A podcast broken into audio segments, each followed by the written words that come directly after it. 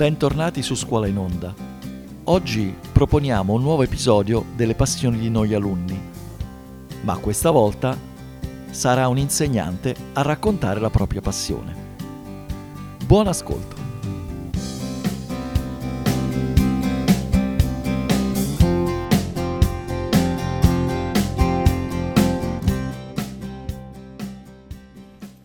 Ricordo perfettamente quel giorno di primavera in cui incontrai per la prima volta Bruce Springsteen. Era il 1984.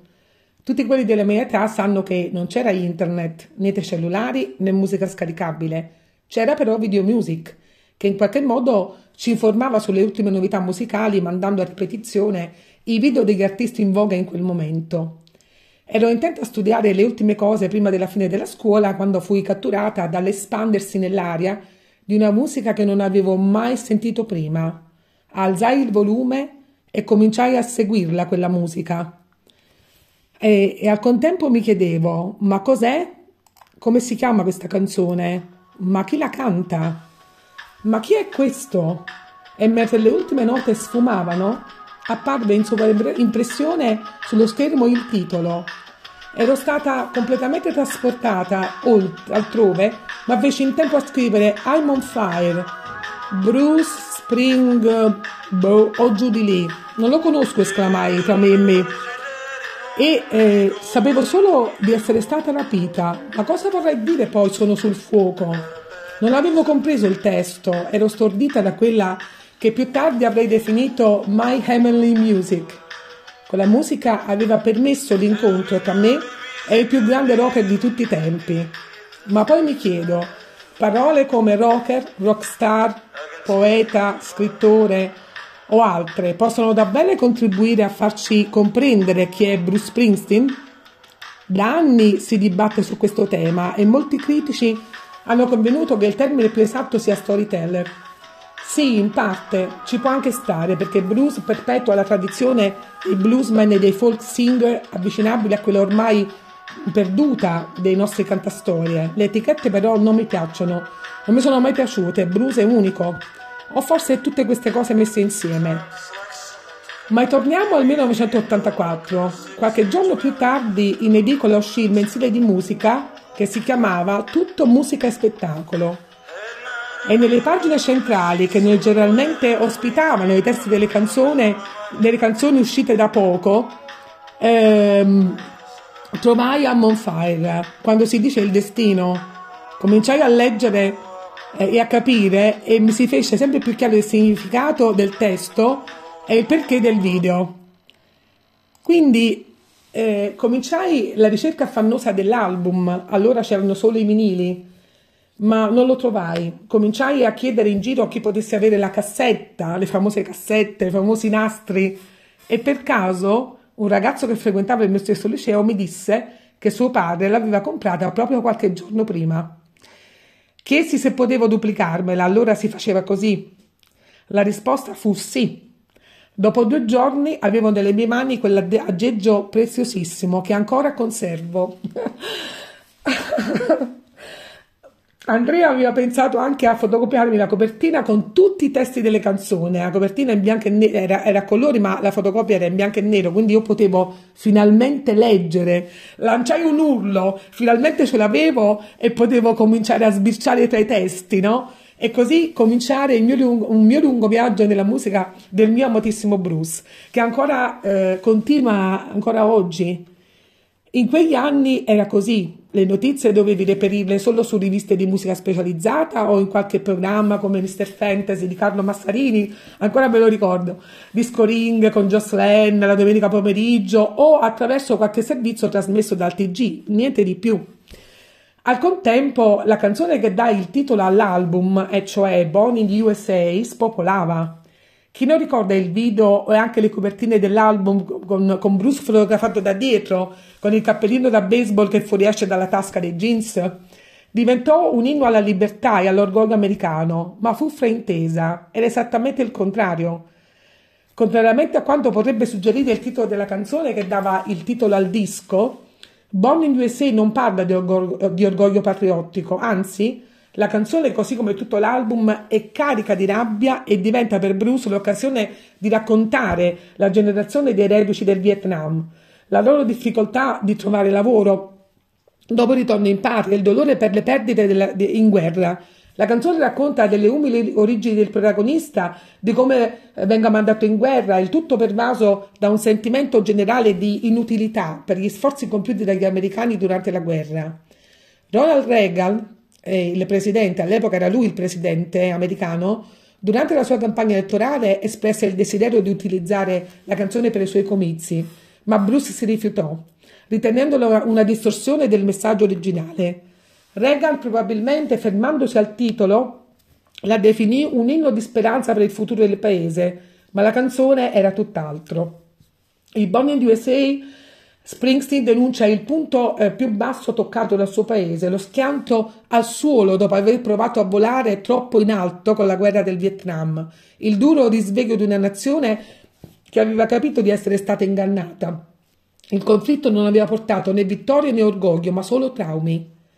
Springsteen, come aveva già fatto in passato e continuerà a fare per tutta la sua carriera, con Born USA ha colto l'occasione per dare voce all'America più povera, quella dei reduci, di chi è in difficoltà, di chi soffre. E Born in USA è un canto di protesta di chi non ha mai creduto al sogno americano.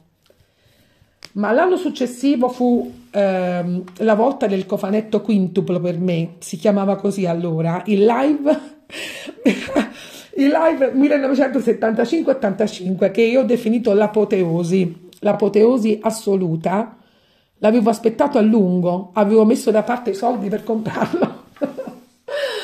60.000 lire, 60.000 lire nel 1985 erano bei soldini, per 5 LP dove c'era di tutto, 10 anni di canzoni e i testi più belli fino ad allora.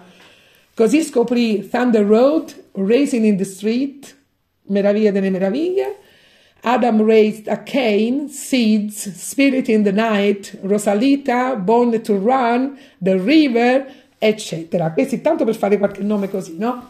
Ricordo che ogni tanto la puntina dello stereo protestava perché appena finiva la traccia spostavo il braccio del piatto e la canzone ricominciava. Non riuscivo a smettere. Una musica potente, trascinante e le sue lunghissime intro a canzoni come The River e Growing Up in cui racconta il rapporto difficile con il padre. Così cominciai a conoscere e vissuta la storia di Bruce negli anni e negli anni che sono seguiti eh, ai fatti che sto narrando, anche grazie alle, alle mailing list che fiorivano sul web, ma questo molti, molti anni dopo, lì conobbi un gruppo di ragazzi di Napoli che con caparbietà e passione avevano cominciato a indagare sulle origini partenopee di, di, del boss, così lo chiamano. Eh, io no perché non mi piace, però così lo chiamano. Correva voce che la mamma, Adele Zirilli o Zerilli, fosse originaria di Vico Equense, quindi nella penisola sorrentina, uno dei posti più belli del mondo, tra virgolette, mentre il padre, l'austero Douglas, era per metà olandese e per metà irlandese. Entrambi, entrambi, emigrati si erano conosciuti e sposati negli States. Dalla loro unione, il 23 settembre del 1949, al Monmouth Medical Center a Long Branch, nel New Jersey, nasceva lui.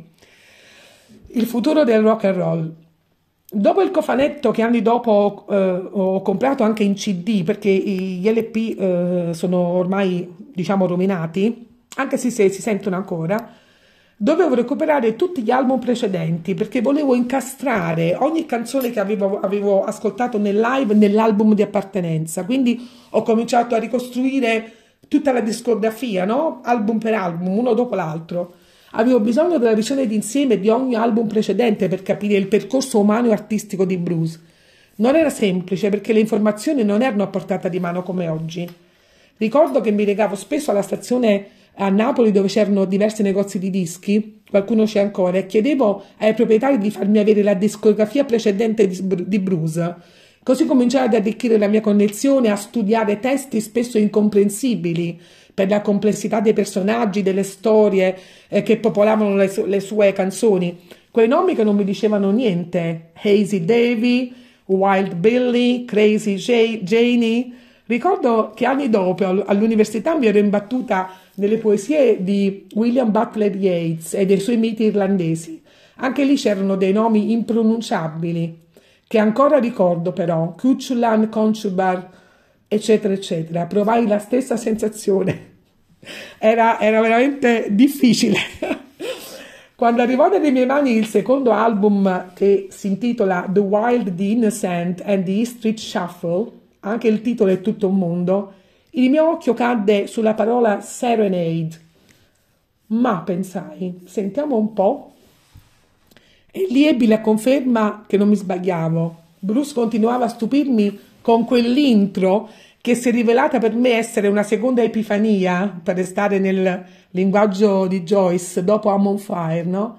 La canzone è New York City Serenade, che inizia con una lunga introduzione pianistica di David Sanchez, dove mescola momenti jazz e classic, si trasforma poi in una ballata in cui dominano la chitarra acustica di Bruce e quindi gli archi, gli intermezzi gospel e culmina nel crescendo finale in cui sono protagonisti il pianoforte di Roy Bittan, il professore, come lo chiama lui, eh, quando viene in Italia, e il sassofono di Clarence Clemens, l'indimenticabile big man. Eh sì, proprio lui. Non posso non parlare anche della Street Band, senza la quale Bruce non sarebbe stato così popolare non avremmo mai avuto i suoi indimenticabili concerti, quattro ore di fila, quattro, senza stacco, dove lui, il boss, con una semplice occhiata o con il sollevamento dell'indice, dà il via e tutta la band, mu- macchina complessa e perfettamente oliata, comincia a suonare per non smettere più. ogni volta si ricrea quella magia che, mm, che, si rinnova ad ogni concerto, che mi infonde una forza assoluta e un senso di benessere straordinario per molto molto tempo. Mi sembra di volare ogni volta che vado ai concerti, una vera infusione di energia. Il resto alla prossima puntata.